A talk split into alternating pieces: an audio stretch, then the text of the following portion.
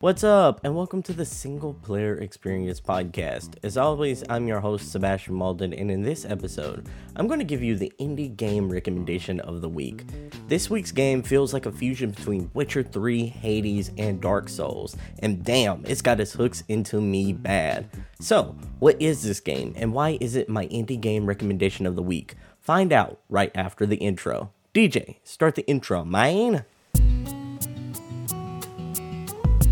Welcome to the Single Player Experience Podcast, the premier podcast where single player gamers can find out about the single player games that they need to play and have in their backlog.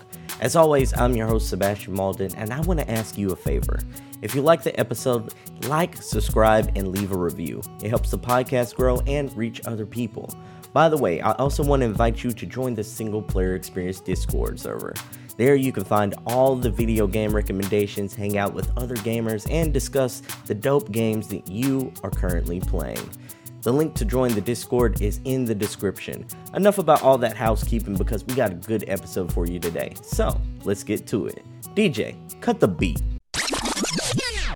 So, 2023 has been a really good year for indie games.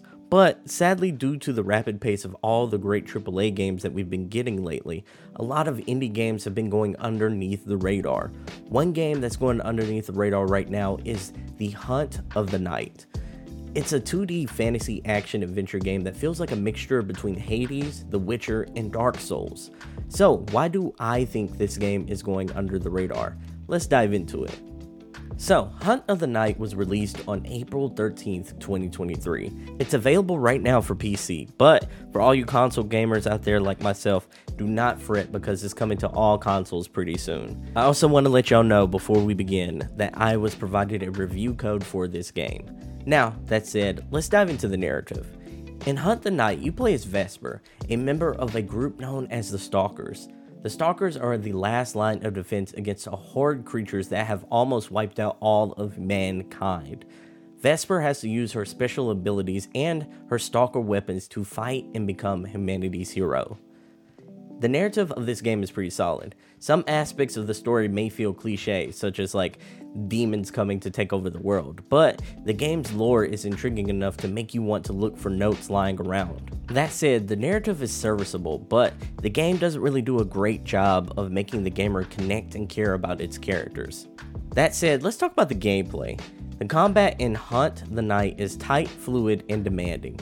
When you boot up the game, it is recommended to you immediately that you should probably use a controller with this game, which is a good idea considering that the game features twin stick shooter and melee elements. I never really play games with a mouse and keyboard, so I don't know if it's impossible to play games like this, but I know that it feels right playing this on a controller. If you're looking for a game with challenging combat, then look no further.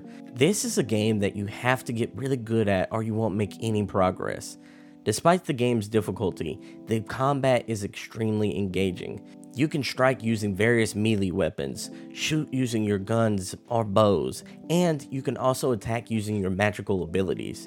The spells that you use regenerate over a period of time, and your ammo regenerates when you attack your enemy. Speaking of enemies, this game has a solid variety of foes for you to dispatch. Some of your enemies can turn invisible, others have ranged attacks, and others have hard hitting melee attacks. The enemy of variety keeps things from feeling stale and repetitive and boring. Not to mention, just when I thought I'd figured out all the enemies that this game had to offer, new ones were introduced in the next area. I like the shakeup. The next element of the gameplay that I really want to highlight is the boss fights in this game. They are absolutely phenomenal. Their move sets are well thought out, executed, and you kind of have to learn their attack patterns to prevail. The boss encounters are varied enough in a way that no boss fight really feels the same. I love that the game also opens up the map a bit after you beat the very first boss. The map is fun to really see and explore. I do admit I get lost quite a bit, and I'll touch on why later, but I like the map overall. Now let's talk about the game's art style and soundtrack. The pixel art style in Hunt the Night is absolutely gorgeous and well detailed. The pixel art displays tons of creatures and locations, each with the game's gothic and spooky aesthetic. The water in this game looks absolutely amazing, and the enemies look appropriately grotesque, and the colors really pop off the screen. it's impressive that there really isn't an ugly area in this game at all. The soundtrack is equally impressive. It accents everything going on in the game perfectly. For example, there are some slow, suspenseful music when you're exploring in between fights. Then, on the contrary, there's some fast, ominous music that plays when you're in creepy parts of the game or when you're fighting all the antagonists. The music was extremely well done in this game. So, no game's perfect, and this game isn't an exception to the rule. So, let's talk about its flaws and its cons. This game is very reminiscent of a Souls game in the sense that if you die, you go back to the last save point, which is fine normally, but that includes the boss fights as well. I wish you could just reload the boss fights instantly instead of having to trek back to the boss's area and endure the cutscene that comes with that boss all over again. An aspect that also might turn some gamers off is its lack of a difficulty slider. And I get it, some games are inherently supposed to be difficult, and this is one of them. However, the game is not as accessible for a lot of gamers because of how difficult the game actually is. This game is a challenge. It's not like Dark Souls or Demon's Souls level of challenging, but if you don't learn all the elements of this game, you're to get your teeth kicked down your throat over and over again. My last flaw that I really want to point out is that there is no map in this game whatsoever. It's easy to lose your sense of direction and tricky to figure out where to go next. This is a game that has some Metroidvania aspects to it. For example, you have to backtrack to your previous locations to advance further.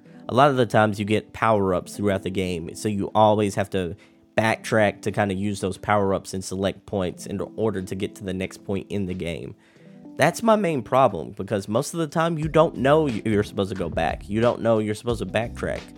It doesn't really tell you, and there isn't a map to guide you to the next waypoint or the next like boss fight. While that adds a mystery element to the game, it's also very time consuming and extremely frustrating. So, overall, should you play Hunt the Night? If you're looking for a challenging action adventure game with some gothic vibes, then you should definitely check out Hunt the Night, especially if you're into 2D pixel art games. It does have its flaws, like its lack of a map, however, its positives far outweigh its negatives. It has this addicting, challenging aspects of Dark Souls, the movement of Hades, and the combat options of The Witcher. This 2D pixel art game is a game that many people are sleeping on. Don't make that same mistake. Definitely go check this one out. In this show, we practice the 10 games backlog rule. In this practice, you log down 10 games. Those games are going to be your video game backlog. To be as productive as you possibly can be, we recommend that you only play three games at one time. One single player narrative game, one game that's going to be your chill and relax game, and another game that's going to be your palate cleanser game which is a game that you play when you're not in the mood for your other narrative games. When you complete or get tired of one game, it leaves the backlog list. Then you decide which new game is added to the list and which game on the list advances to your active 3 games. So, where should Hunt the Night fit in your video game backlog? I honestly think this game is perfect as your palate cleanser game or your main narrative game. It has an intriguing enough premise, and the gameplay is fun enough that I think it can fit perfectly well as your main primary game. This one would also be a really good palate cleanser game, especially if you're playing stuff like Tears of the Kingdom, Elden Ring, Horizon Forbidden West, and some other long, big, meaty RPGs. This game kind of would give you a nice break from that. It kind of shakes up that dynamic a bit, so it can definitely fit as your palate cleanser game as well. So, that's where it should fit in your video game backlog list. So, that is the game recommendation of the week that you should consider adding to your video game backlog. Just like I said earlier, I have a favor to ask. If you liked the episode, subscribe and leave a review. It helps the podcast grow and reach other people. And I'd love to see you in the single player experience Discord server. There you can find some video game recommendations. You can also give me feedback on episodes. You can hang out with some other gamers and you can discuss the games that you are currently playing. The link to join our Discord server is in the description of this episode. Once you're in, feel free to share your video game backlog list or talk about the good single player game experiences that you've had lately. Once again, I want to thank you so much for listening to today's episode. You can catch the single player experience episodes dropping every Tuesday and Thursday.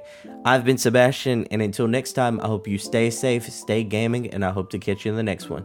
Peace.